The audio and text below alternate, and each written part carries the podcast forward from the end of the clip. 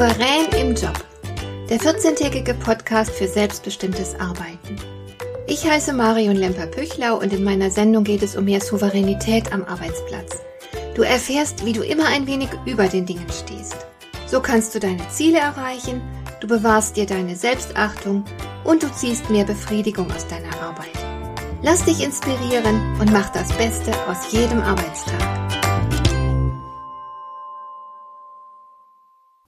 Ist dir das auch schon passiert? Du hast im Rahmen deiner Aufgaben plötzlich eine gute Idee. Du erkennst, wie man etwas besser machen könnte. Du freust dich über diese Möglichkeit. Du würdest gerne etwas verändern. Deshalb teilst du anderen deine Erkenntnis mit und machst einen Veränderungsvorschlag. Aber dein Vorschlag löst keine Begeisterung aus, im Gegenteil. Du erntest lediglich Stirnrunzeln, Kopfschütteln und jede Menge Bedenken. Dein Gegenüber findet tausend Gründe, warum deine Idee nicht gut ist. Und du hast das Gefühl, gegen eine Mauer zu rennen. Du erläuterst deinen Vorschlag erneut, zeigst die Vorteile auf. Aber mit jedem deiner Worte verstärkt sich bei deinem Gegenüber nur der Widerstand. Am Ende bist du enttäuscht, wütend, frustriert. Wenn das wiederholt vorkommt, denkst du dir vielleicht, dann macht euren Kram doch alleine. Von mir bekommt ihr keinen Input, keinen Impuls mehr. Ich mache ja nur noch Dienst nach Vorschrift. Das Problem dabei ist, dass du dir auf diese Weise ein Eigentor schießt. Wut, Frust, Resignation, innere Kündigung, das sind lauter Dinge, mit denen du dir selbst schadest. Und natürlich ist so etwas weit davon entfernt, souverän zu sein. Um deiner Idee vielleicht doch noch eine Chance zu geben, ist es ganz hilfreich, dass du erst einmal herausfindest, warum deine Vorschläge so schnell und entschieden abgelehnt werden. Das kann viele Gründe haben. Ich nenne hier mal drei. Möglicherweise verhält sich dein Gegenüber so ablehnend, weil dieser Mensch grundsätzlich so lange wie möglich in seiner Komfortzone verharren will. Solche Menschen mögen grundsätzlich keine Veränderungen, sondern klammern sich lieber an Bekanntes, Vertrautes und Bewährtes. Da müssen sie sich nicht anstrengen, sie wissen genau, was sie tun und was dabei rauskommt. Wenn sie nicht gerade dazu gezwungen sind, lassen sie sich auf keine Veränderung ein und sind in den meisten Dingen des Lebens denkbar unflexibel. Neues ist ihnen zu unbequem. Sie mögen sich nicht bewegen.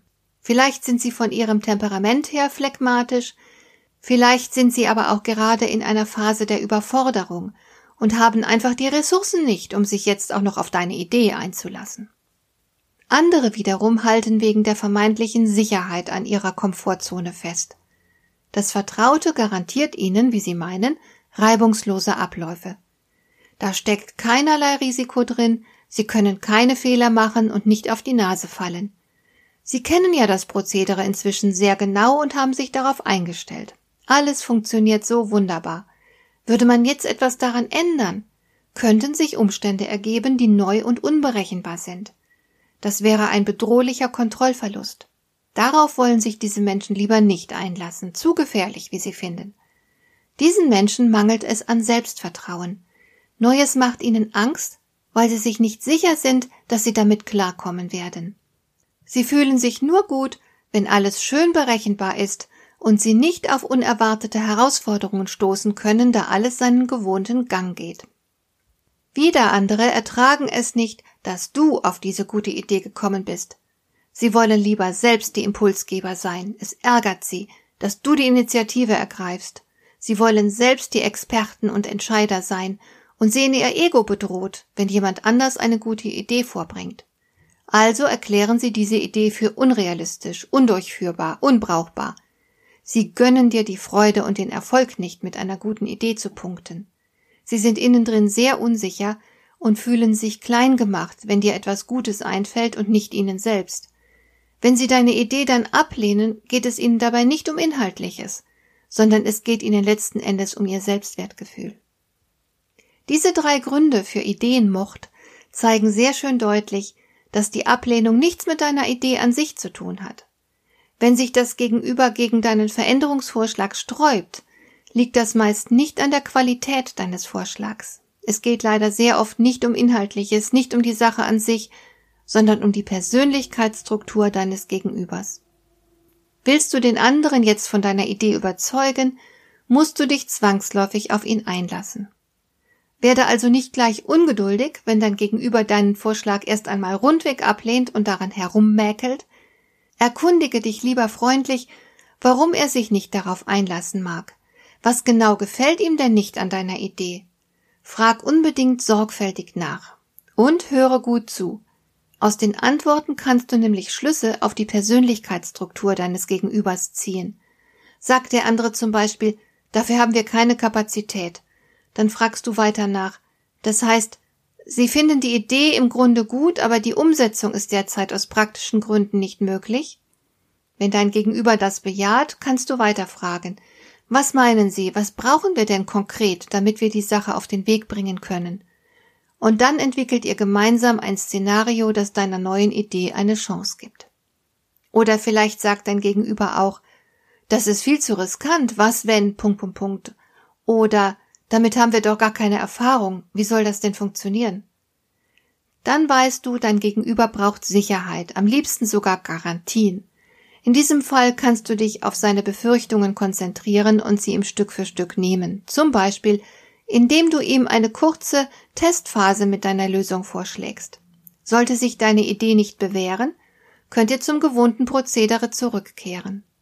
Und solltest du merken, dass dein Gegenüber sich nur deswegen auf deine Idee nicht einlassen mag, weil sie ihm nicht selbst gekommen ist, dann tu einfach ein bisschen hilflos und gib ihm die Möglichkeit, an deiner Idee selbst noch ein bisschen mitzubasteln, damit er am Ende das Gefühl der Urheberschaft hat. Selbstverständlich kann deine Idee auch abgelehnt werden, weil es begründete Vorbehalte und Gegenargumente gibt. Höre sehr genau hin, welche berechtigten Einwände dein Gegenüber vorbringt. Es ist nicht schlimm, wenn du auf Gegenargumente stößt. Du musst ja nicht das Rad neu erfinden, dein Vorschlag braucht keineswegs perfekt zu sein. Wenn jemand einen berechtigten und gut begründeten Einwand hat, dann lasse dich darauf ein. Dann kannst du ihn anschauen und sagen, gutes Argument, lass uns doch mal schauen, wie wir beide meine Idee am besten so verändern können, dass dieser Einwand hinfällig wird. Es ist sehr bereichernd, wenn mehrere Menschen aufrichtig an einer Verbesserung arbeiten und gemeinsam etwas entwickeln, das besser ist als irgendetwas, was ein Einzelner schaffen kann. Das ist echte Synergie und dein Verbesserungsvorschlag wäre dann der erste Schritt dorthin. Wichtig ist, dass ein Nein zu deinem Vorschlag keinen Frust auslösen sollte, sondern den Startschuss gibt für strategisches Denken und Reagieren. Als souveräner Mensch beeindruckt dich ein Nein nicht sonderlich, weil du ja ständig nach Möglichkeiten Ausschau hältst. Du wirst also nach einer Möglichkeit suchen, dein Gegenüber geschickt von deiner Idee zu überzeugen. Je bereitwilliger du dich dabei auf die Gründe für dieses Nein einlässt, desto leichter kannst du sie aus dem Weg räumen.